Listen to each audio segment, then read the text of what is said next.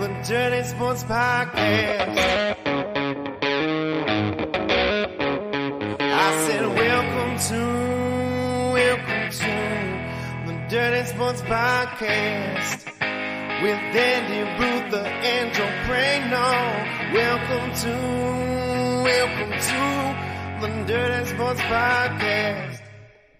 Welcome to the Dirty Sports Podcast. I am your host, Andy Ruther, coming to you live from Cincinnati, Ohio, with my co-host from Port Wanimi, Hawaii, Joey No Chill Prano. Close. That's where I'll be. that's where I'll be living when I'm back in Los Angeles, in California, Andy. Oh yeah. Right now I'm on the North Shore of Oahu. God damn it. Hawaii. That's okay. I like that you were trying. You said last week or 2 weeks ago, you're like, I'm never going to say that. I'm never going to say it. And now you're already trying. You're trying before I'm even back. So that's great. It does sound like a bit of a Hawaiian name, but it does. We're on the North Shore of Oahu still.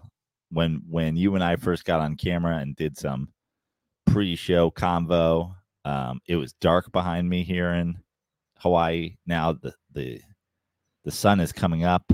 My last day in Hawaii. The sun is coming up here in Hawaii, and the sun is going down on my vacation. I want to move here. If I didn't just move into a new place, I'd move here. But alas, here we are. Last day in Hawaii. It's not cheap, though. It's not cheap. Certainly not at, like, the supermarket and shit. There's, like, a food land on the North Shore.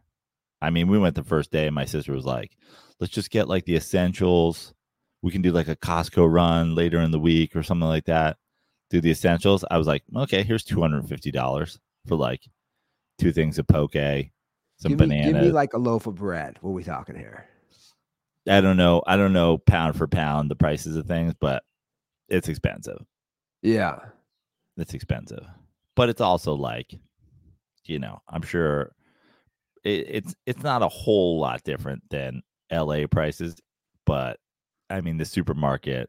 There's one supermarket on the North Shore, and they know it. Well, for sure. It's like you go to Catalina Island. They got the one Vons there. Yeah. And it's expensive as hell. Yeah. I just remember now, when I lived in Vegas, the guy I used to buy weed from was Hawaiian. Shout out to Tyson. What's up, Tyson?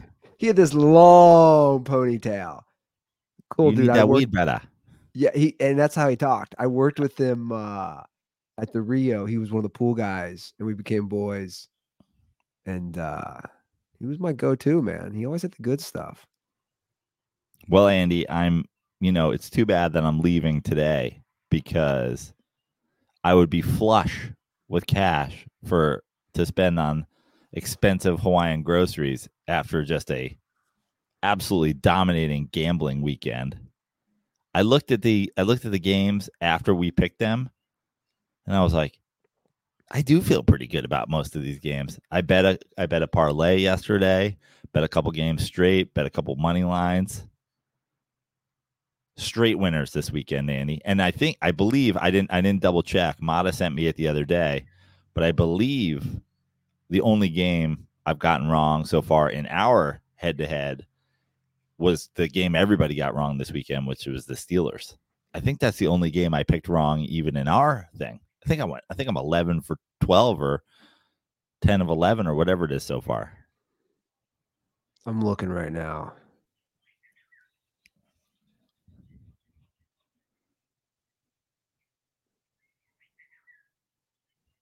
Yeah.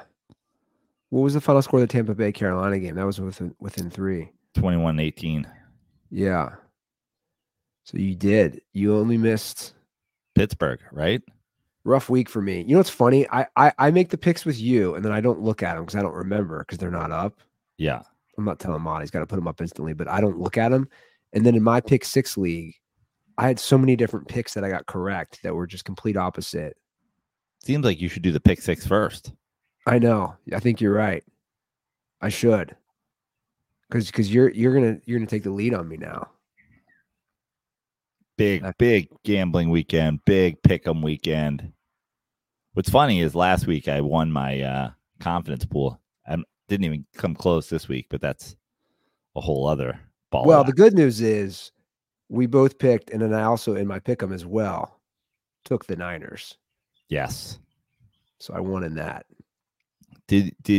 I know you liked my tweet. Should we play the call again and just like do old takes exposed? Should we just play the Philadelphia Texan in Philadelphia fans call again and just react as if it's our first time listening to it? Dirty Sports, what's going on? It's your number one Texas Dirtball KT calling at you. So this one is for Prano and Ruther. So I'm a Philly sports fan over here. I just moved to Texas just for the hell of it, for the good weather and everything. But so I hear you guys talking about, mainly Prano here, talking about the Birds every week and saying they're good, but they're not legit Super Bowl contenders like, let's say, the Niners.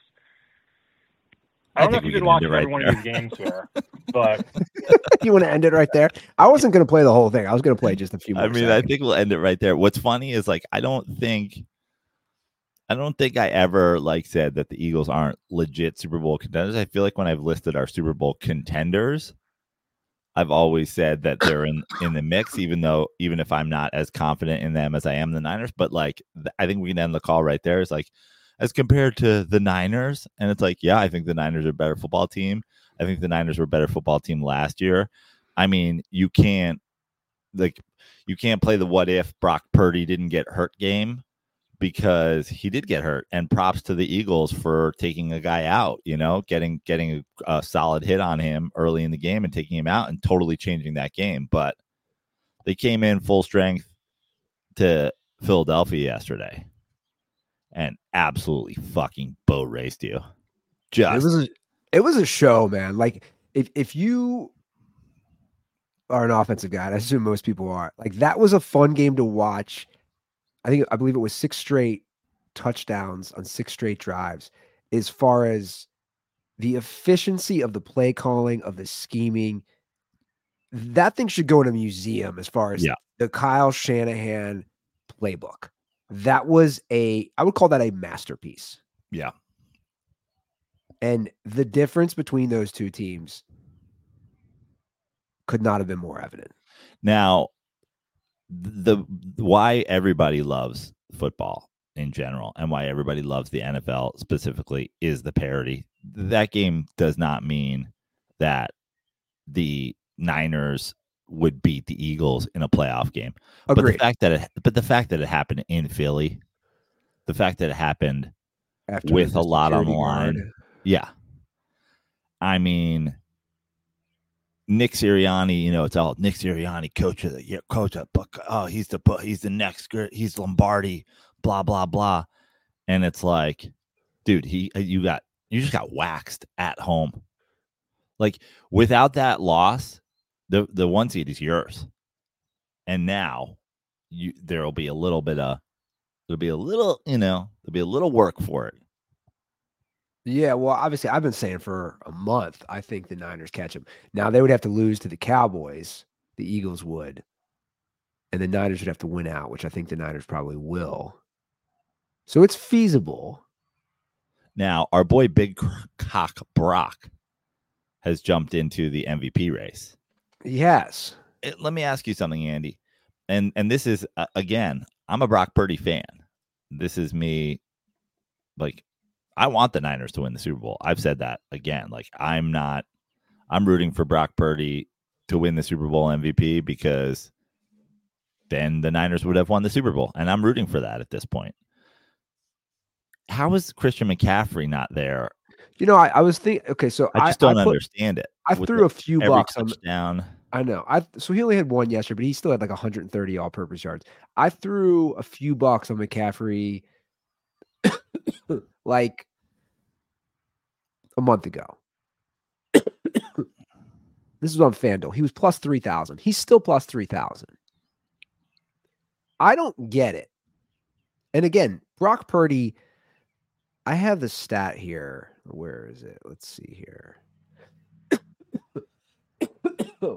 Sorry, I'm still battling whatever my daughter has. Okay, so he ranks number one in passer rating, completion percentage, touchdown per attempts, yards per attempts, and yards per completions. Those are all first in the NFL. Yeah. But, and I like Brock too. I just want to say this. I think yesterday was a prime example of what you talk about. Dude, when you hit Debo on a slant or some of these guys and they take it to the house, a lot of yak. There's a lot of yards after catch on him or Ayuk or whoever it is. Doesn't take away he had a great game. No, he's like, again, like super fan of his, essentially. I think it's just a matter of, in terms of the, you know, for me, the conversation's always overrated, underrated. I don't even necessarily think he's like overrated. I just think some people have, like, you know, because of how well they're playing and because of the numbers he's putting up, it's like we're already treating him as this, you know, we're already like talking about him like he's a top five quarterback in the NFL or whatever. It's funny. I saw those debates today. I actually saw multiple talking head, stupid shows debating, is he top five now? And it's like, you know, we're a quarterback driven league, but again, the scheming and the planning. Right, right. And obviously he's playing as if he's a top five quarterback of the league. It's just, you know, in that system, do you not think that there are five guys who you plug and play and are even better? Well, that's now, what I think. You know what I thought about? We can debate that all we want. Well, here's an example. Like, let me just use one close to home. Let's flip the script. Let's say Brock Purdy's in the Bengals team that makes the Super Bowl. Now, he's got his weapons, but he also has the worst O-line in the NFL.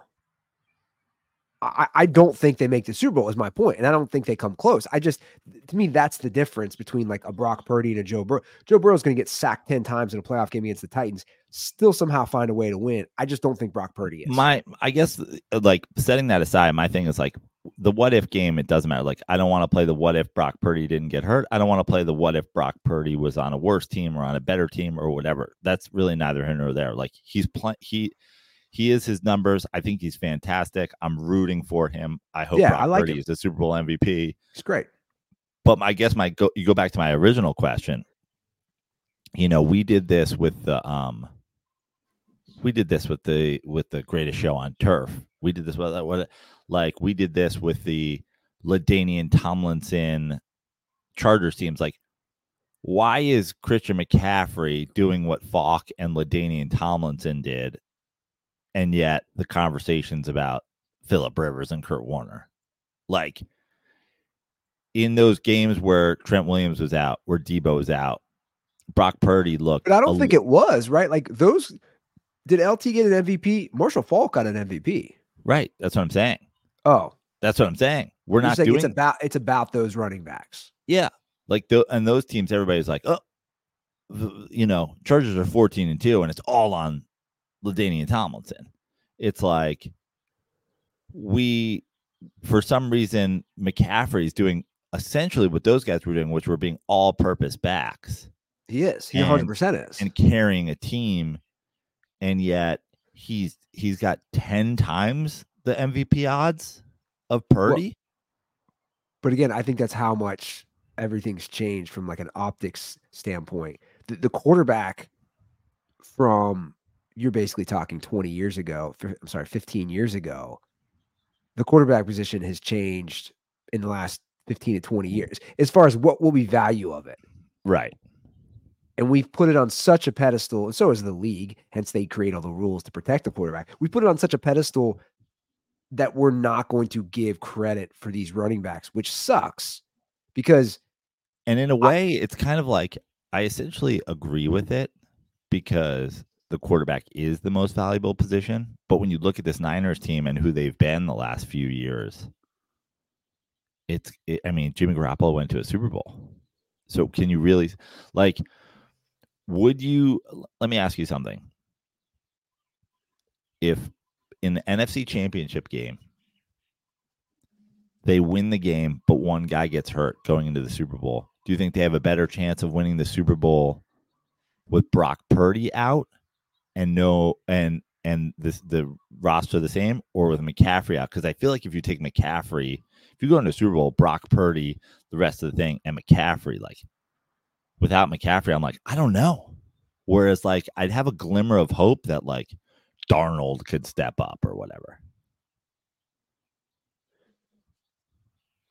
That's a great question. I mean, if you took McCaffrey out of this offense this whole year, they obviously have some great playmakers. But when they added him to that roster through that trade, they went next level. And I think you see that yesterday when you score in 6 straight drives. When that offense is clicking how it can, when it's maximized, they're not going to lose to anybody. Anybody. When that offense is scoring like that, because the defense is going to be good. Even if the defense has a bad day, they're still going to be a good defense. Don't you agree? If they play like they did yesterday, no one's... I will say this right now. I mean, I said that, I think, like week 4 of the season. And we went through some ups and downs, but like, yeah, I mean, I've said that, I think 3 weeks into the year. Exactly. And again, I don't expect them to play like they did yesterday, because that's the full potential. But you look at both conferences, who's touching them? The Eagles are the second best team, in my opinion, in the NFC. There's a big drop-off after that. But they got boat raced. You look at the Chiefs. The Chiefs are struggling. You look at the other teams in the AFC. The Dolphins are still paper tigers to me. You're still paper tigers. I know you're 9-3. Beat a good team. Yeah. The Ravens had a bye week, and obviously they're playing good football, but at this point, when you talk about the Super Bowl, I feel like you have a better chance of the Niners losing before they get there than to one of those AFC teams at this point, with 2 weeks to scheme, with 2 weeks to be healthy, with 2 weeks of all, like as thoroughly as they whooped the Eagles. 100%. You could lose, especially if the Eagles are still, if they hang on to that 1 seed, and you got to go back to Philly in a playoffs. Like, I could see them losing that game. I think they're the better team? Yeah. Do it? And this is to the caller. Like, that doesn't mean you couldn't do it, but at the same time, 2 weeks, no one's been on the Chiefs, standing the Chiefs bandwagon since Mahomes joined, like me. Like, I'm just like, every year I'm just like, I think they win the Super Bowl. Now I pick Niners Chiefs to win, to be in the Super Bowl this year. And I just think right now, I mean, the Niners are way more complete than the Chiefs. Way more. I don't know if and maybe I have short-term memory. I don't remember the Chiefs having this many question marks after 12 games. Yeah. It's the offense. Not in the Mahomes era. No way. No, right? Because I just looked before we started the show. There are records in the Mahomes era. The worst record they ever had was the 12-5 when they lost to the Bengals in the AFC Championship. Still had the number 1 seed though, right? And that's a factor which I've talked about, right? Mahomes has never think about this, guys. Mahomes is in his 5th year. Or no, he's played 5 years. This is his 6th year. In his 5 postseasons, he's never played outside of the Super Bowl, which is neutral. He's never played a road playoff game. None. Wow. He's never played a road playoff game, which for some reason nobody's talking about that. I think that's very important now that they're a game and back of the Ravens, the Dolphins, and if the Jags win tonight, the Jags. This, to me, is the most suspect Chiefs team I've seen. Now, maybe they're cursed by a pop star who's dating one of their players. I don't know. Love it. I fucking love it. Just know, Swifties, and we'll end it after that, if they falter in the playoffs, you're going to get a lot of NFL people after. Everything she touches dies.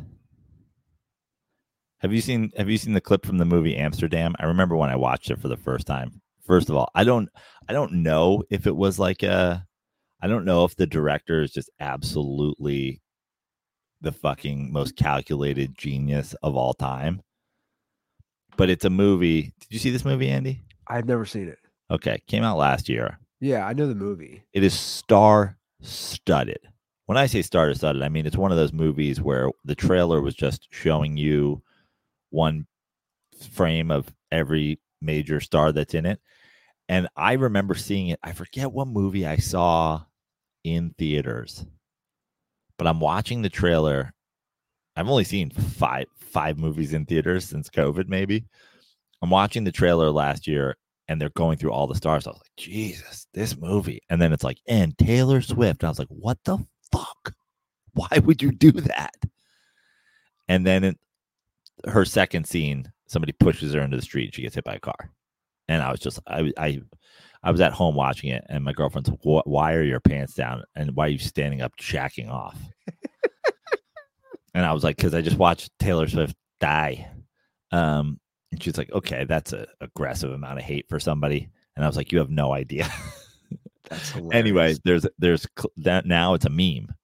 Like, now it's a, if the Chiefs lose in the playoffs and they show Taylor Swift get hit by a car, like, that's hilarious. Turned into a meme, and it's so great and so fucking true. And I don't know if the director was like, oh, I'm going to put her in it, but I'm going to brutally murder her in it. So in the AFC, it's like, who's the top dog now? I don't know. Like right now, I don't know. Well, let me ask you something. Let me ask you this, because you were just talking about the Chiefs and their, you know, the Chiefs will still have a, like, even if they finish fourth or third or whatever, the Chiefs will have a home playoff game to start. Then they would likely be on the road for a division game.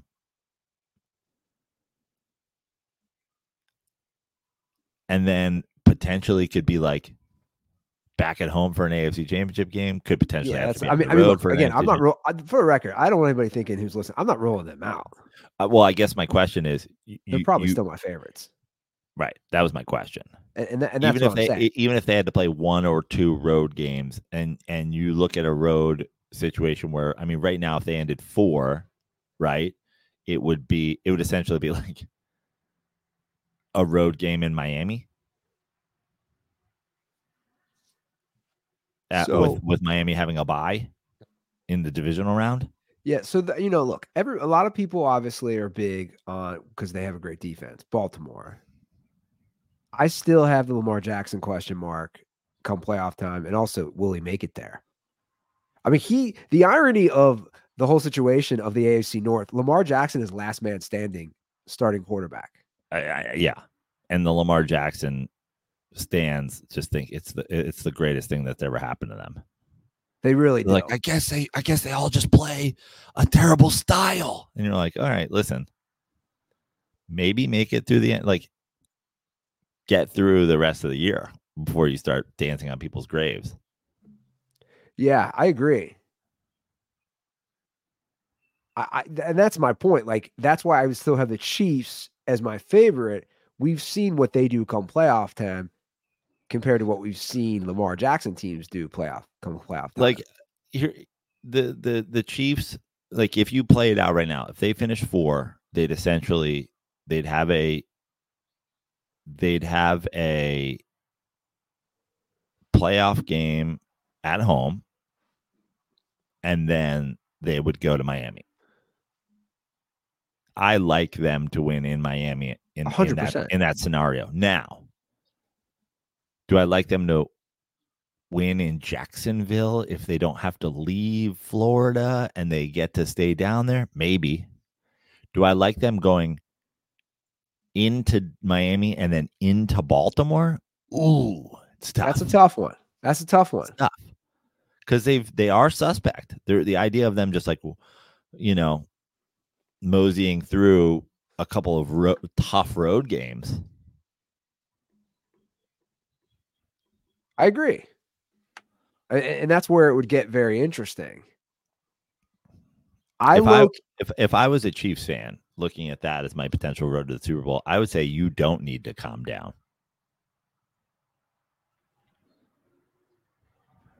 I low-key really want to see what the Jags can do come playoff time. The Jags. Yeah. Just because they're young. They won a game last year. They gave KC a hell of a game in Arrowhead last year. I think it'll just be interesting. Even tonight's game, it's like that spread is now up to 10. You know, everybody thinks they're going to kill the Bengals. Yeah. I mean, that's a double-digit spread. And obviously I wouldn't be shocked if they did. We both took the Jags. I just think they're interesting because everybody keeps saying, oh, we're still a year too early. But I would counter that and say, well, again, they were in the playoffs last year. They did win a game. They did play a good second game, a competitive second game. We might not be a year too early for the Jags. No.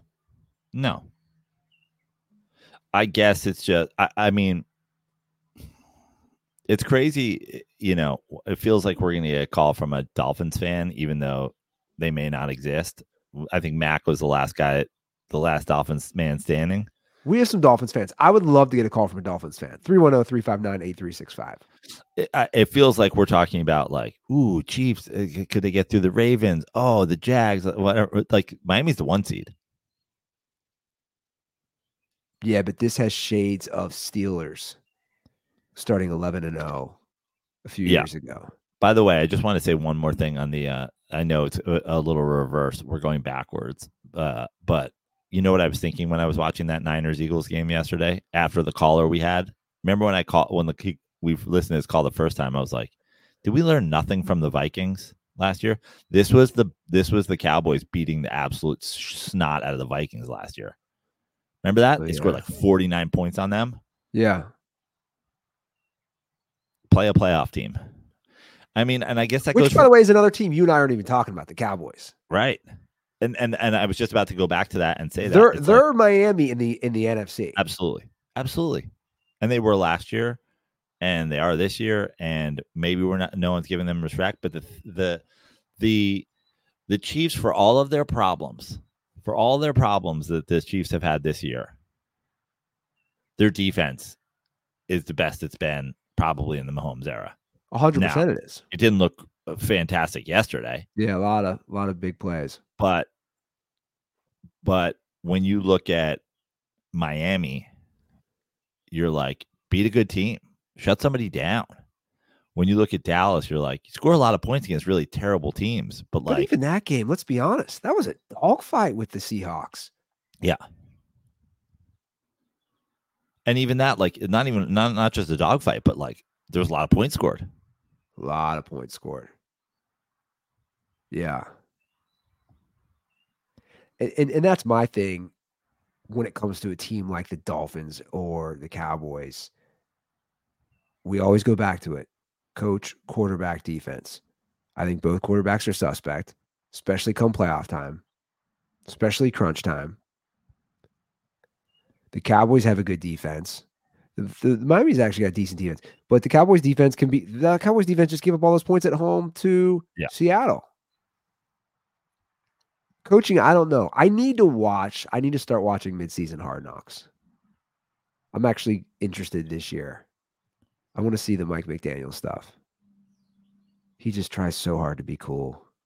I have a friend who I don't want to sell out who he is because it might give it away, but he knows his shit when it comes to whatever. And his reason for being suspect on Mike McDaniel, he believes Mike McDaniel is wearing Air Force Ones on the sideline that are like 3 sizes too big, just to like look cool and look like no. He's like, why is this dude who wears a size 9 in like size 14s? Dude, he's like that's suspect right there. That is. You're just flip flopping around the sidelines to try to look like you got big feet. That's Nick Saban putting lifts. And you know me. I'm big on your footwear with, you know. We were out on Jeff Fisher when he was flip-flopping around with his surfboard in the office. We were out on Tevas. Is Mike McDaniel double? Is he double and tripling up on his ankle socks, bro? With his jogger, he's coaching in joggers, tripling up on ankle socks, on no-show socks. Just now, does he have pairs of this, or he suspects this? He suspects this, but he knows his shit when it comes to such things. So I have a call. Speaking of NFL intel, I have a wild, this is insane call. This could be Dirty Sports Breaking on Jim Irsay. Wow. This is intel. Jim the Anvil Irsay. This is pretty nuts. He had to leave two calls, and I combined them. I just edited them together to combine them. Look at this. Because editing work. Well, yeah, because this is insane. And to be honest, once you hear the call, you're going to just go, yeah, that adds up. That makes sense. Jim Irsay might sue us, but I don't really care. This is all alleged. Okay. But it's coming from a good source. Listen to this. Fellas, Landon, the Nashville dirtball here. Just was catching up on the back catalog and heard the episode you guys did recently where you talked about Jim Irsay and all of the nonsense that he's been spewing on the internet. Thought you'd be interested in a little DSPN secondhand speculation via story I have about Jim Irsay. So this guy, we'll call him Mike, used to work with my mother at a law office in the greater Nashville area. And Mike may or may not have spent some time in Division I athletics as a quarterback in his younger years.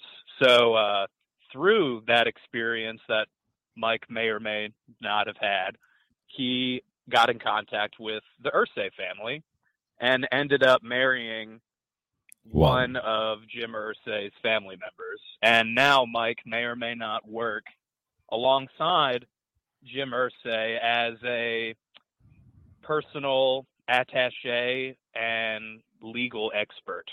Wow. So okay. Mike decided to come back to the greater Nashville area for Thanksgiving because Mike may or may not have family here. And we ended up seeing Mike. And so now we're up to, he is seeing Mike. Yeah. So this is firsthand accounts. This is where it gets good. Started talking about stuff and asked him about how the Irsay situation was going because of, what you guys talked about. And Mike may or may not have divulged some interesting information. So Jim Irsay allegedly has constructed a subdivision in the greater Indianapolis area with around about 8 homes, and allegedly Jim Irsay part 2. So allegedly this subdivision that Jim Irsay may or may not have had constructed. I love this may or may not. Underground tunnels between all 8 of the homes, and the people inhabiting the homes may or may not be some of Jim Irsay's mistresses. Wow. So allegedly, I have on mistress complex pretty decent authority that Jim Irsay has a colony of mistresses in a subdivision connected by tunnels in the greater Indianapolis area. Do what you want with that information. All right. Have a good day. Well, Andy, I know what I want to do with that information. I want to name this episode Jim Irsay has a colony of mistresses. I want to clip this and put it on TikTok and all social media. I want to call Jim Irsay out for having an underground tunnel system. Allegedly. For his sister wives. So this is what it sounds like. Bro, Jim Irsay, owner of the Colts, has an 8-home subdivision. He's doing construction. Dude, you have to were tunnels built as part of the build? Were tunnels added after? Also, why are mistresses having to go house to house via tunnel?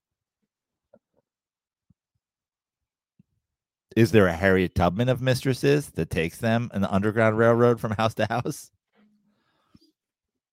So, you know what this reminds me of? There was a show called The Borgias on Showtime.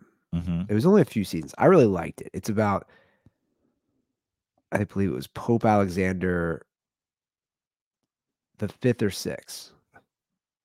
I could be wrong, but anyway. And in the show, I don't think anybody had a Borgias reference on their Dirty Sports Bingo card for today. No, or ever. That's what he does, you know. Because back then, all the popes had mistresses, and it was a whole thing. It wasn't just like they were building armies. You know, it wasn't the modern day where they have boy mistresses or whatever. It's like, yo, they had chicks, and then they had kids, and the whole thing. And in that show, that's what he had. He had underground tunnels, and the girls would come into his bedroom because you still couldn't show it, right? Because he's the Pope, and he can't have women. And that's what it made me think of. I was like, yo, this is like the show. This is just a tunnel system so that people can come to the Jim Irsay house in the complex without people seeing the 8 different wives coming and going. So let's play a game here. Let's play a little hypothetical. Why would this person who has clearly firsthand knowledge just concoct a made-up story here? Yeah. I'm trying to think from the other side. It's a wild story to concoct too. Like where do you come up with that one? I'm going to make up something about Jim Irsay. I'm going to make up he has a subdivision with tunnels for his mistresses. Yeah, and the reason I think this is... Where there's smoke, not to steal something from the Pope, but where there's smoke, there's fire. Where there's smoke, there's whores. Yeah. Like, he may not have a tunnel system. He may not have 8 mistresses, but he's got some sort of mistress stable. Jim Irsay has a colony of mistresses. Now, and his old mammy is the Harry Tubman. She's taking them on the Underground Railroad. Well, I think the old mammy is kind of like who was why am I forgetting her? Heidi Fleiss. It's like she's the Heidi Fleiss. Yeah, she controls the women. She's the what was Jeffrey Epstein's? What was Ghislaine Maxwell? Yes. It's like that's probably what his old mammy's doing. None of this surprised me. Again, let me tell you something, brother. You come over to my house. We're not going to have one girl for you. We're not going to have 2 girls for you. We're not going to have... We're going to have 8 girls up in here. It's going to be like King of the Ring, brother. You want to hear something? I don't have the call. Sorry, whoever left this. Somebody based on that Jim Irsay wrestling call or this episode called and said the whole Brett Favre situation was fascinating with the thing of Mississippi, because also indicted was actually the $1 Million Man and his son. Wow. So they were actually connected. Ted DiBiase was connected to the Brett Favre thing? Yeah. And I guess he somehow got out of it, but his son didn't. Mm-hmm. Theodore DiBiase IV. So, like, dude, there's a web. $1 Million Son. there's a whole web going on here, and again, when you talk about billionaire money, like, let's be honest, does this surprise you? It doesn't surprise me at all. No, but my goal is now to get sued by Jim Irsay. If everybody could tag Jim Irsay with our episode, which is titled Jim Irsay Has a Mistress Colony, and be like, Jim Irsay, is this true? You have a mistress colony? We heard it on the Dirty Sports. I need Jim Irsay tweeting at us. Allegedly. This is all alleged. I'll go tag team. I'll have one of my wives and me against you and Andy Ruther for the tag team world championship belt. It's pretty crazy. Now we have a call about his team as well. Oh, great. So we have a football call about his current quarterback situation. Hey boys, this is Preston. And I just want to take a second to talk about Big Dick Gardner Minshew.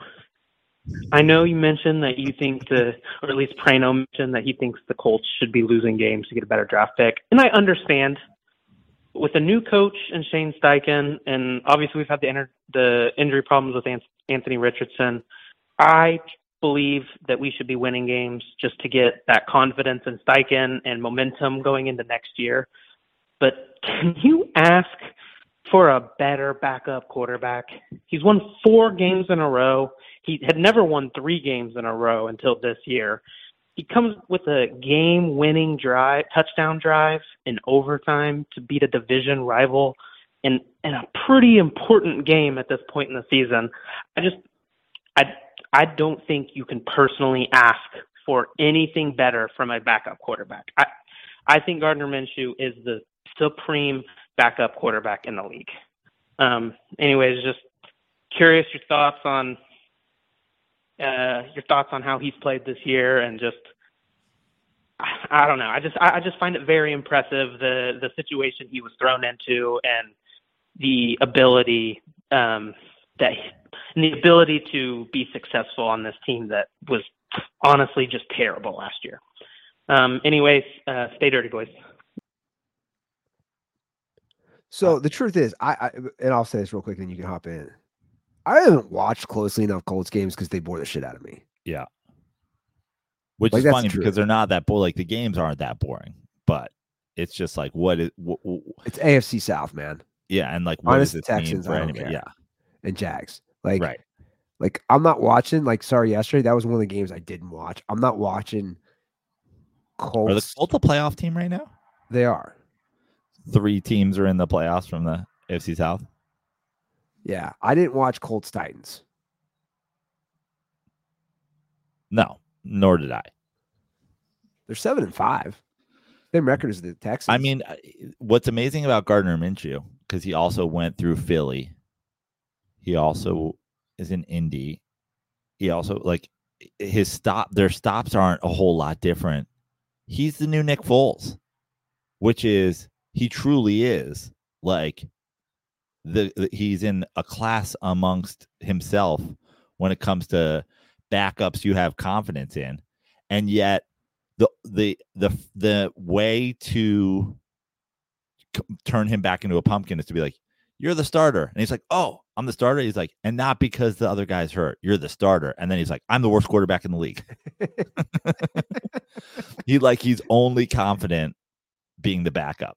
They're like, just so you know, you're only starting because Anthony Richardson's hurt. And he's like, cool. I am prime Joe Montana.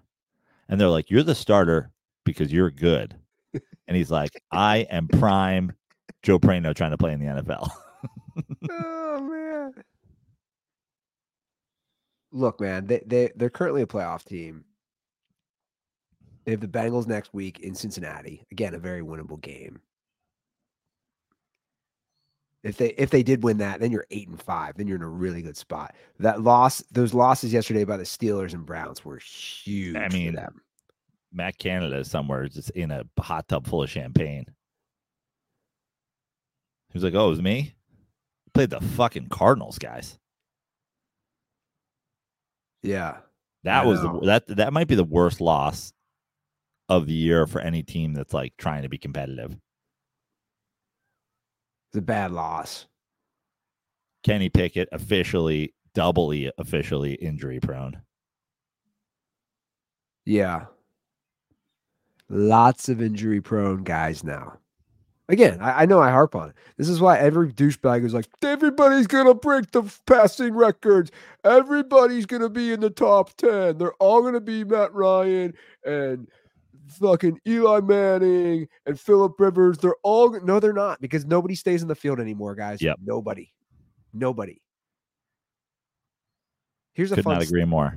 I mean, here's a fun stat: Joe Burrow's missed more games already in his first 5 years than Matt Ryan, Phillip Rivers, and Russell Wilson combined in their first 5 years. Yeah, what are we talking about? Guys, don't stay on the field. Joe Burrow missed more games this weekend than Eli Manning missed in his career. Yeah, so exactly. It's like, you know, guys don't stay on the field. It's not good for the league. And I don't know what they do, to be honest. They've already coddled the quarterback to the degree that we're all annoyed when we watch these games. Oh, I mean, the jokes have been out there. It's like the NFL protects the quarterbacks more than they protect like the pregnant girlfriends of NFL players. Like Von Miller would be suspended for the year if he did to his pregnant girlfriend, if he did that to Brock Purdy. Yeah. But it's a problem, right? Like, dude, I mean, what, 3 weeks ago, we're like, man, the AFC North, how many teams get into the playoffs? Yeah. So competitive, the AFC North. I mean, if Lamar gets hurt. Now we have three AFC South teams. The AFC South popping up. Well, CJ Stroud is, I mean, he had another good game yesterday. We got to talk about your boy CJ Stroud because my boy Russ took a hot, steamy dump yesterday. Yeah. Everybody had the miracle Russ run. I thought he was going to pull it out at the end. Look, but here's the deal. I think you'll actually agree with me. Like that interception at the end, that's not like you get 20 seconds left. You're on the 12-yard line. You're trying to win the game. Yeah. But he had some bad picks. Conversely, CJ Stroud, he's not going to win MVP because they probably won't win the division. Right. And that's my thing when it comes to the MVP. I don't get why Dak is so high. Right. You can't come second in your division and win the MVP. You just can't.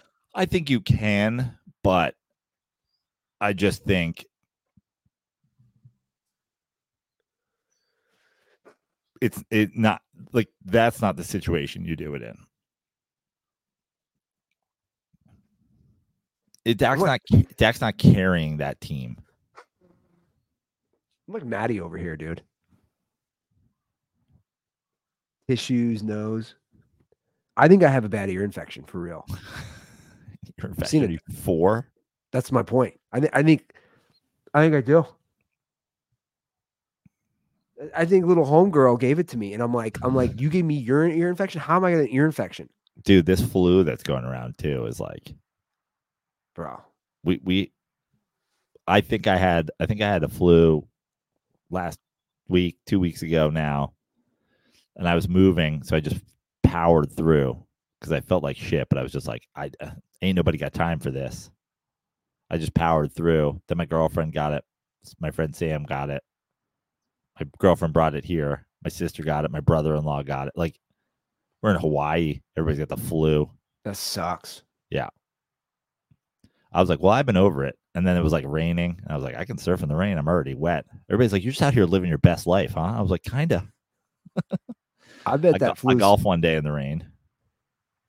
I bet that flu spreads really easy when you have a harem of mistresses in an 8-house subdivision. Yeah, that's what's gonna be the thing that eventually kills Jim Irsay, is when one of the 8 girls gets the flu, and suddenly Jim is on a pile of 8 women who have the flu. He just gets the super flu. The pile of mistresses that Jim Irsay has is where COVID started, because 2 of them were hooking up with each other while they had the flu, and they just made a super flu. A lot of people say China. I say the lab. I say the Irsay lab. I want to know where this subdivision is. We got to talk about Jordan Love, man. People had sort of left him for dead, huh? I did. Like as far as this year, and just say let's go next year. Let's hit the reset button. They're now in the playoffs. Yeah. Nice little turnaround for the Packers. Look, last 3 games, 8 TDs, 0 picks, 857 passing yards. When you talk about, listen, I know that there's been a lot of busts, historically in the NFL, but when you talk about a guy who was drafted by a team that had Aaron Rodgers, was drafted by a team that over the better part of 40 years, 35 years, has had 2 quarterbacks. You have him backing up Rodgers and being seen by a coaching staff that, you know, we can give all the credit to Rodgers that we want, but back-to-back, what was it, 13-win seasons with Jordan Love as your backup, NFC Championship game appearances, et cetera, et cetera. It's like, I know there's good coaches, bad coaches, whatever. I think the jury's probably out on where LaFleur sits right now, but he's a good coach. I mean, he's certainly not a bad coach. He's never lost a game in December, man. Right. That's sad. I guess my point is like, is he a great coach? Is he whatever? It's like, he's definitely not a bad coach. Yeah. So for that guy to watch, and I know Aaron Rodgers essentially like forced his way out, but for them to be like confident that like, yeah, okay, well, we have Jordan Love. They got to watch him for a long time. It was kind of, and that's why I didn't do it, but it was kind of jumping to a quick conclusion to be like, bust. We let Rodgers go. Who was saying that? A lot of people. Idiots. Yeah. Now, the idea that he's going to come in and be Brett Favre, Aaron Rodgers, like that was also like, that's unheard of. Yeah. Yeah. That's happened. That's happened to what? How many times in the history of the NFL has that happened? You know, I think we have Joe Montana to Steve Young and Aaron Rodgers and Brett Favre to Aaron Rodgers. Like, well, you have Peyton to Luck. Obviously, that was shortened by Luck retiring. Right. Yeah, it doesn't happen. You don't go from one great to another great. It's good for the league. I'll tell you what, you know, the NFC at this point with their resurgence, the Rams' resurgence, it'll make it for a more exciting final 5 weeks, final 6 weeks. It's good for the league, I think. I was a little disappointed. I had the Saints covering with us, and I had them covering in my pick'em league. Jameis just couldn't get it done. Listen, we have a long-standing history with Jameis Winston and the sociopath that runs a Jameis Winston Stan account. I just want to say one thing about Jameis Winston, separate from all of that shit, separate from all the history. Okay. I have been a Derek Carr defender. Derek Carr, whether it be he's on the latter end of his career, whether it be the Saints coaching is not that good, whether it be whatever, Derek Carr has certainly not like quote unquote worked out in New Orleans. Like he was not their quarterback savior. Every single time there's a situation where Derek Carr's hurt or the Saints aren't playing well or whatever, that Jameis gets a shot. He comes in and he's worse than Carr. Statistically. Hard, factual data, as our boy likes to say. Inarguable, factual data. Look at the games Jameis has come in and relieved Derek Carr. Worse yards per attempt. Lower percentage, completion percentage. Lower QB rating. He just comes in and he's worse than Derek Carr. Like, you can be like, Derek Carr has not been the savior for the Saints. But if you're sitting there going, Jameis should be the guy, you're not watching your own fucking games, dude. You're not watching your own games. The games he comes in and relieves him, he's factually, statistically worse. I'm at your boy, Jameis 101's account. Again, it all goes back to like what I said last episode of like, Jameis is just a piece of shit. Like, he's a piece of shit. He's a shitty human being.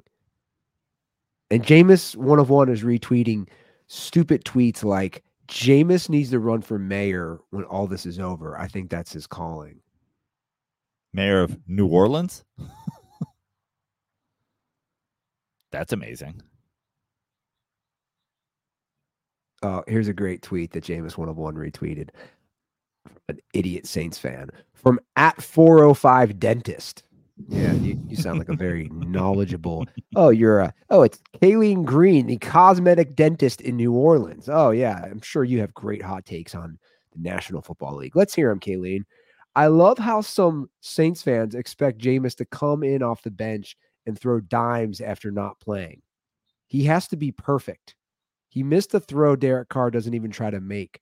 I still strongly believe we have a better chance if we play Jameis for 4 quarters than Carr. Hey, here's the thing, Kaylee. No one believes that. No one has believed that, whether it was Sean Payton, Dennis Allen. Now, you can talk about them as coaches all you want. Bruce Arians. Like, no one's believed this. No one. No competent NFL head coach. In fact, not even just competent. No single coach / organization in the National Football League has decided to let him be their starter since he left the Bruce Arians situation. He's had his opportunities in New Orleans. He's had his opportunities. Dude, you get in these games from injury, from bad play, from whatever. Again, I've been a Derek Carr defender. You can think about that. You could say, well, Joe Prano was wrong or whatever. Maybe I was. It's hard to say at this point. Like, I don't necessarily think that this Saints team is like, oh, they were Derek Carr away or whatever. And Derek Carr is certainly not playing the level he's once played. And maybe this is the true Derek Carr the whole time. Hard to say. Like, Derek Carr was not the answer. But he's had his opportunities. He gets in and he plays worse than Derek Carr. Facts. Statistical, factual data. He gets in games. He plays worse than Derek Carr. Facts. Sorry. Look, the Saints are just kind of a dumpster fire right now as an organization, for sure. And listen, the other thing is, if you're Jameis 101 and you're calling for the firing of Dennis Allen or whatever, I'm not saying the Saints shouldn't fire Dennis Allen. I agree. But also you called for the firing of Bruce Arians seconds before he won a Super Bowl. Fire Bruce Arians, the clueless coach who doesn't know how to run a football team and wouldn't know Hall of Fame talent if it was sitting on his face. Meanwhile, he was like, I know what Hall of Fame talent looks like. It's that guy right there, and I'd like to win the Super Bowl with him. Can I get him? They're like, are you pointing to Jameis Winston? He's like, no, move dancing Jameis out of the way. Why? I don't know. I don't even know why Jameis is doing the Dougie on the sideline. But if you move him out of the way, you can see I'm pointing at Tom Brady. Jameis, can you move? He's like, I'm shaking all the reporters' hands on the way into the press conference. He's like, why? You didn't even play. Why are you standing outside the press conference? I high five every reporter before the press. Well, can you move? I'm trying to get Tom Brady. It's always about Jameis, right? Why are you and the equipment manager doing the kid and play dance? Can you move? I want to sign Tom Brady. That again, that's my favorite part that we've been the only ones discussing. Everybody, he makes it about himself. Yeah. He's not selfless. He's actually selfish. He knows there's a million cameras out there. There's a million people with their phones. Oh, watch me. I'm going to do the fucking electric slide. What are you doing, dude? Yeah. Nobody asked for that. But sure, Jameis Winston will fix the situation. It'll be fun to see what happens next year, as always. Like, is he on the Saints? Does another team want to make him their backup? The Bengals should have traded for him. That would have been fun to see. The Jets should have traded for him, I mean, he would be better than the Jets quarterback situation. He's better than Zach Wilson, who's also a top 2 pick bust. I know, man. What a mess. That's what I'm saying. Like, this year is crazy. The Jets suck. The Patriots. I mean, dude, I didn't watch a single play. The Patriots game was 6-0. And the spread was 5.5. Oh, that fucking thing. 5.5. Unbelievable. The Patriots are the only team since before the forward pass to lose 3 straight games while giving up less than 10 points. That's a great stat. I didn't know that. That's a good one. It's unbelievable. We actually have a call. I forgot about this one. We have a call sitting in the queue about our boy Jameis 101. Wow. Hey boys, Brian Heinrich here, and you know my work just to prove my vacation time. I just bought my tickets for the show, so I'll see you boys in New Orleans. But yes. A couple podcasts ago, you know, when that dirtball brought up Jameis 101 not getting his due, really kind of resonated with me, and I assume other dirtballs. Now, you guys are right. He doesn't feel shame, so there's nothing we can really do about that. However, if you guys are willing, I think you should let him on the show.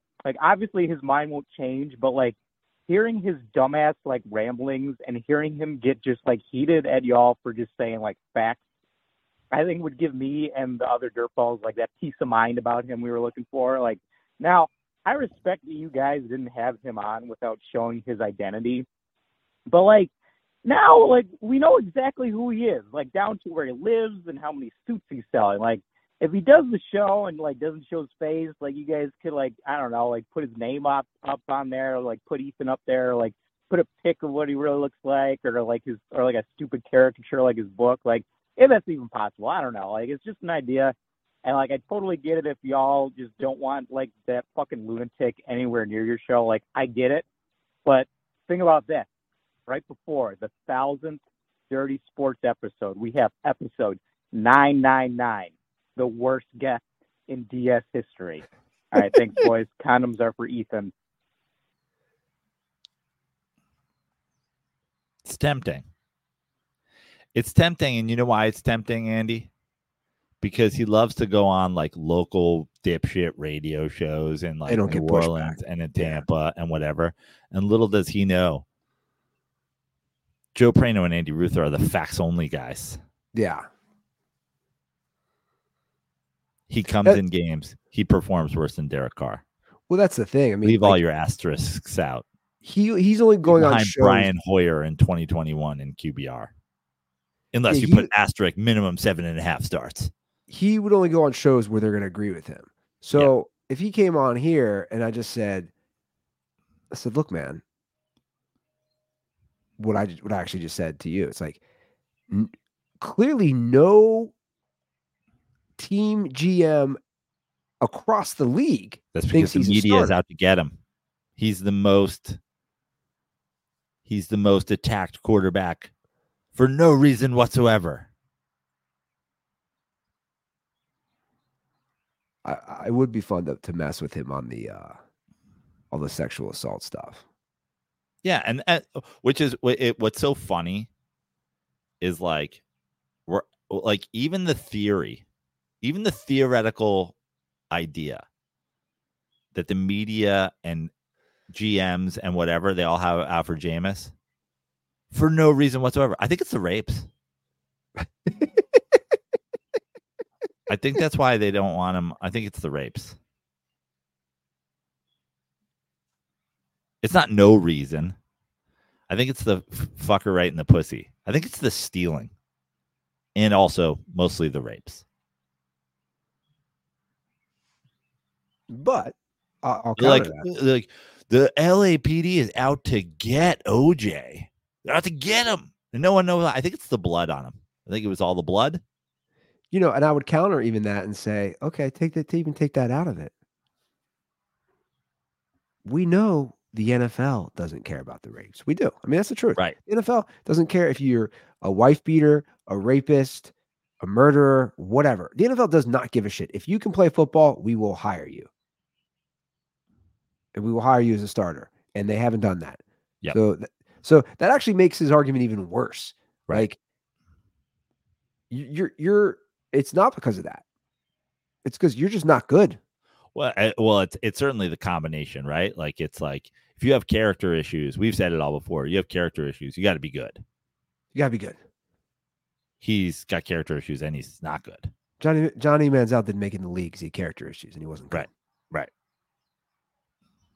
This isn't. Von Miller's had a few run-ins for the record. This isn't his first one. Give me 3 seconds. I just need to do something really quick. You go for it. Von Miller's had a great career, a Hall of Fame career.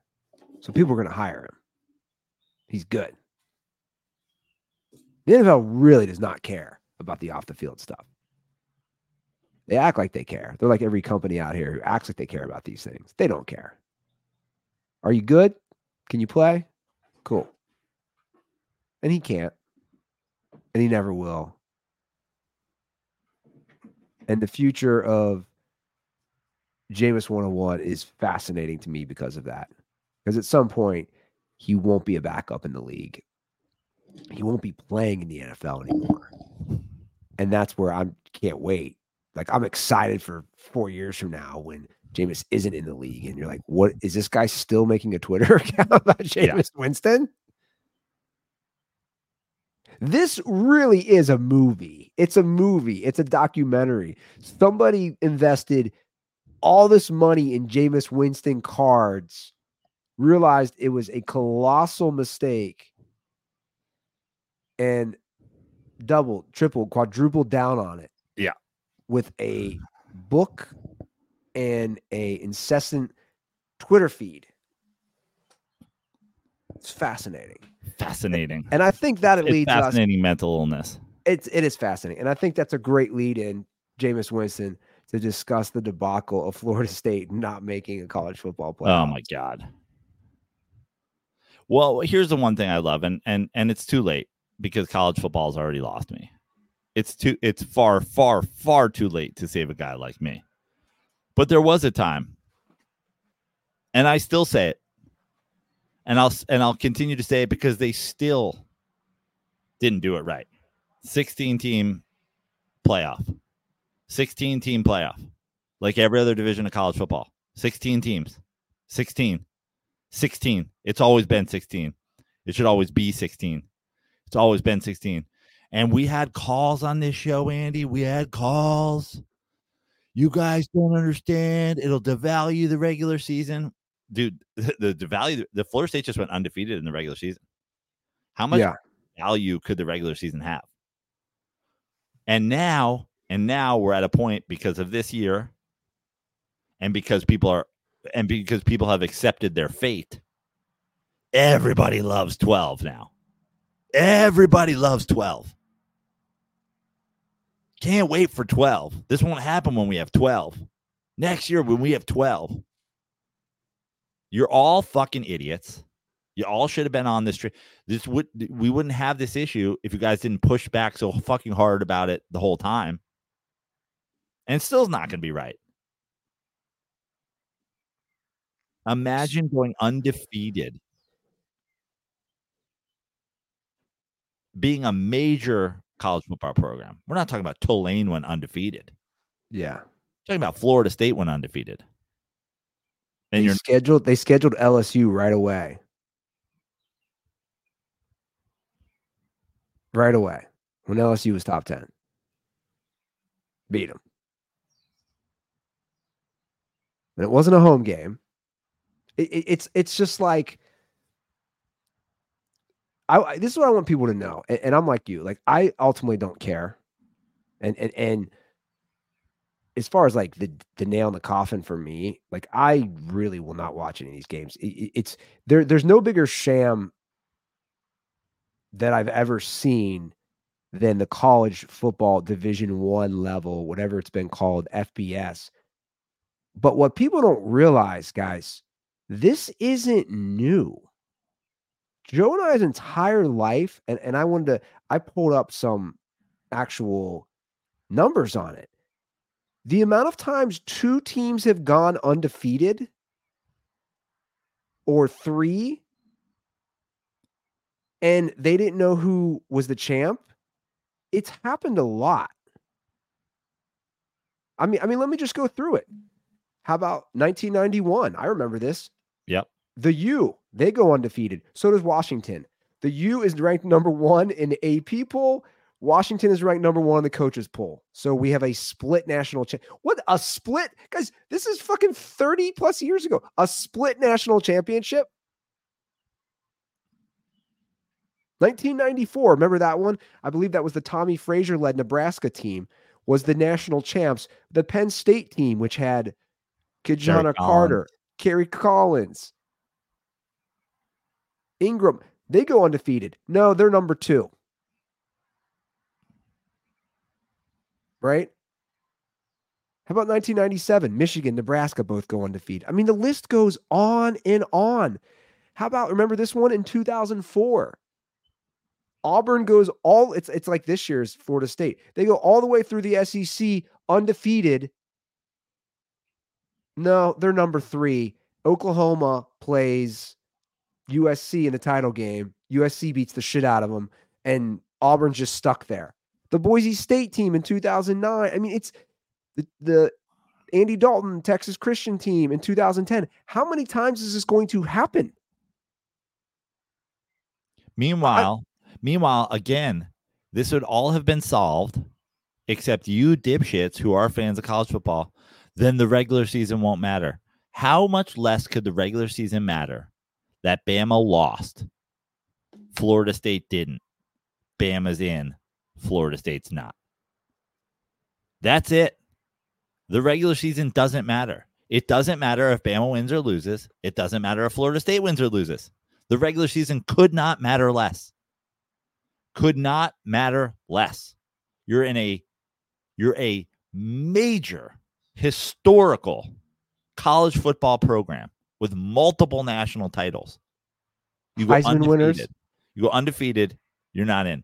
You're a team in Alabama who's been in how many, God knows how many national championship games in the last so many years, loses and still gets in. It's so, you're a fucking dork loser if you watch college football, because they're making an idiot out of you. They're making an absolute idiot out of you. I just don't know how you can ever vest. It would essentially. Can you imagine if the Super Bowl occurred and they were like, the world champion is the team that didn't play in the Super Bowl because they didn't lose that game, and the team that lost, like, or how about this one, Joe? Can you imagine if the New York Football Giants that beat the undefeated Patriots weren't the champs because they were like, yeah, you beat them, and that's why they can't be it. But now the champs are the San Diego Chargers. Well, I'm going to take it one step further. Can you imagine if the Jeff Hostetler Giants didn't get to play in the playoffs because they had a backup? Eagles? The Nick Foles Eagles, because they had a backup? Let's just talk about how much of a fucking dork loser you have to be to watch a sport. You spend your time watching a sport. You buy tickets. You buy jerseys. You go to game. To watch a sport, maybe is it the only sport in all of the world that is not settled by playing the matches? I mean, I think that's what I'm serious. I think it is. It really is. It's the only sport in the world where you don't play the games to determine who wins. It's the only sport. A committee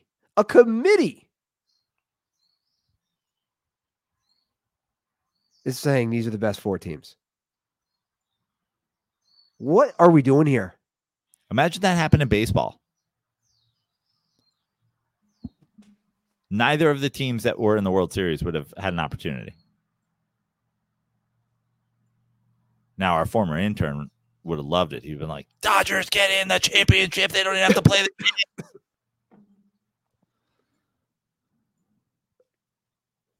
game. Well, it's like the tweet I retweeted. I don't even know. Just some random account. NFL playoff seeding. Win-loss record. Then head-to-head matchup. Then divisional record. Then strength of schedule. Clear and concise. College football playoff seeding. The shadow council decides. Yeah.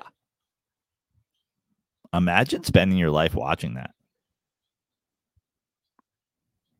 I just don't get it, guys. I really don't. Like, and I know people listen to our show and watch. But how? Like, go. Here's the thing. It doesn't mean I'm never going to go to a college game. It doesn't mean that there aren't fun experiences. I'm not saying that. But I'm talking, it's like I tweeted too. I'm talking vested, serious interest. Oh, you went to Ohio State? Cool. You like to go to Ohio State games? Cool. But like, I'm talking taking it seriously with a vested interest.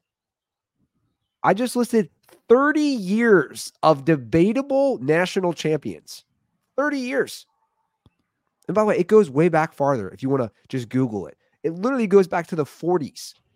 Who was the true national champion? It's the only sport this happens. And it doesn't happen in Division II football. And it doesn't happen in Division III football. Because they have a playoff. So you've waited this long to go to like a 12-team playoff? And it's not the same. Well, then you need to do 14. It's like, look, March Madness has it figured out. There's 64 teams. They added 4. There's 68 teams, essentially. Yeah, somebody might not make it, but they weren't going to win the title. It is the biggest joke. In all sports? Of all sports. All sports. Across sports. Because I can't think of, I don't know everything about every sport, but like, I don't know what goes on in darts or bowling, but I know tennis, golf, soccer, basketball, baseball, football, hockey. Like, why should, so Florida State is supposed to play Georgia, who also should be in, by the way, Georgia won 29 games in a row. I don't give a fuck. No. I know, but my point is like, my point is, it's all fucking ludicrous. But that's my point. Like you're leaving out good one-loss teams. My point with that, what I was about to say at the end of the day is, I don't even know why Florida State shows up. I'm serious. Why play? I'd say, fuck you. Fuck you. You want me to play in the Orange Bowl? Fuck you. We went undefeated. You're literally using an excuse of a backup or a third-string quarterback? What planet are we living on? And I'll tell you what, they're all, dude, you need to really question your decisions if you're a Florida State fan and you travel and you pay and you go to the game. Like, dude, you needed to question it before this. You need to question your decisions if you watch college. Guys, Saturday. It happens on Saturday, not Friday, where you have to spend half the day working before partying. Not Sunday, where you got to worry about how you feel the next day before going to work. Saturday. College football happens on the weekend day. And you spend it watching kids get brain damage so that a bunch of fucking Dungeons and Dragons adults can roll a 10-sided die and decide who gets to play for the championship. And it's like I tweeted, guys, the college football selection committee chair, his name is Boo. He went on national TV with the name Boo. Boo? It could only be. Are you a character from a fucking novel? I mean, first of all, everybody who involved in college football should be booed. So that tracks. The only way it could be a more fitting name is if the president of the fucking council was called Dipshit Johnson. And now with the announcement of the 4 teams, Dipshit Johnson.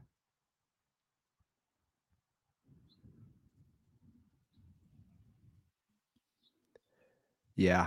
What a just a complete and utter joke. There's nothing else to say. And we're not going to talk about it besides that. And we don't. Obviously, we don't. Like, you come to my house, there's not college games on Saturday. I just don't care. Just don't give a shit. Don't care. I do want to know, though. I want to know. I would love a call. I would, though. I would love a call from a dirtball who's like, this is why. Why do you watch? Atmosphere, Andy? There's nothing like the atmosphere. But like going I said, down to the Grove and watching 2 teams play, even though it doesn't fucking matter. Guys, go to a bar. No, but like I said, like I'm not saying I'm never going to games. My point is like there's a difference between like, oh, I don't really give a shit. It's a social thing. Yeah. I'm talking people who actually care. You actually have an emotional vested interest. It's like a fan of a team where you're like, hey, my goal is to win the Super Bowl. My goal is to win the NBA championship. Tell me why you're a diehard fan of the Iowa Hawkeyes. Tell me why. Why are you a diehard fan if you can go undefeated and not even make a playoff? Why do you have a actual vested? The answer is the exact. I do. You know, this is me shitting on the middle of the country all the time. It's the same reason they eat at Applebee's, because we don't have other options, dude. Because we live in Iowa.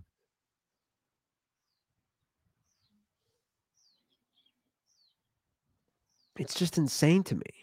It, of course, I've been saying it for Andy. I was a journalism major. I wrote for my college paper. I wrote about the fraudulent playoff system. I was in college 22 years ago. I wrote about the fraudulent college football system. But this and is I wrote, peak. And I wrote, this is peak. I wrote about it from the angle of how fun is Lehigh playoff football? It gets decided on the field. None of this matters. Yeah. But that's my point. Like this is peak. We've reached. It's always been, I agree, absurd, ridiculous. But we've reached peak. I mean, we've reached peak. Like, again, Florida State, Power 5 conference, doesn't lose a game, doesn't have a chance to play for the national title. And one of the reasons is that they're on their third string quarterback. It's. Remember when Alabama won the championship by putting in a backup quarterback during the championship game? It's insane. It's fucking insane. And everything about college football sucks, because it's, to me, everything about these universities that don't even care about actual education. It all sucks. And you're right. Lehigh football was probably way better because they had probably a 16-team playoff. Yeah. It was awesome. We traveled to UMass one year for a playoff game. We traveled like you were like, and if we beat this team, we're playing here. Just like every other sports competition on planet Earth, it was solved by a playoff system at the end of the year. Not that hard. Think about all the years it took. All the years. This is what's funny about college football. It took them all those years not to just say the voters. There's two polls. There's the AP, there's the Associated Press, there's the writer poll, and there's the college coaches poll, the USA Today. It took them that many years not to just decide the champion by polls. Then they did the BCS, which was still fucked up, the computer system. Then they finally did a playoff with just two teams. Then they finally said, okay, we'll make it four. It's college football to me. It's not even dial-up internet, and the world's using high-speed internet. They're on Morse code. They're on Morse code. You're using Morse code. The rest of the world is like, I got an iPhone, man. Here's the deal. What the fuck are you doing? If your playoff system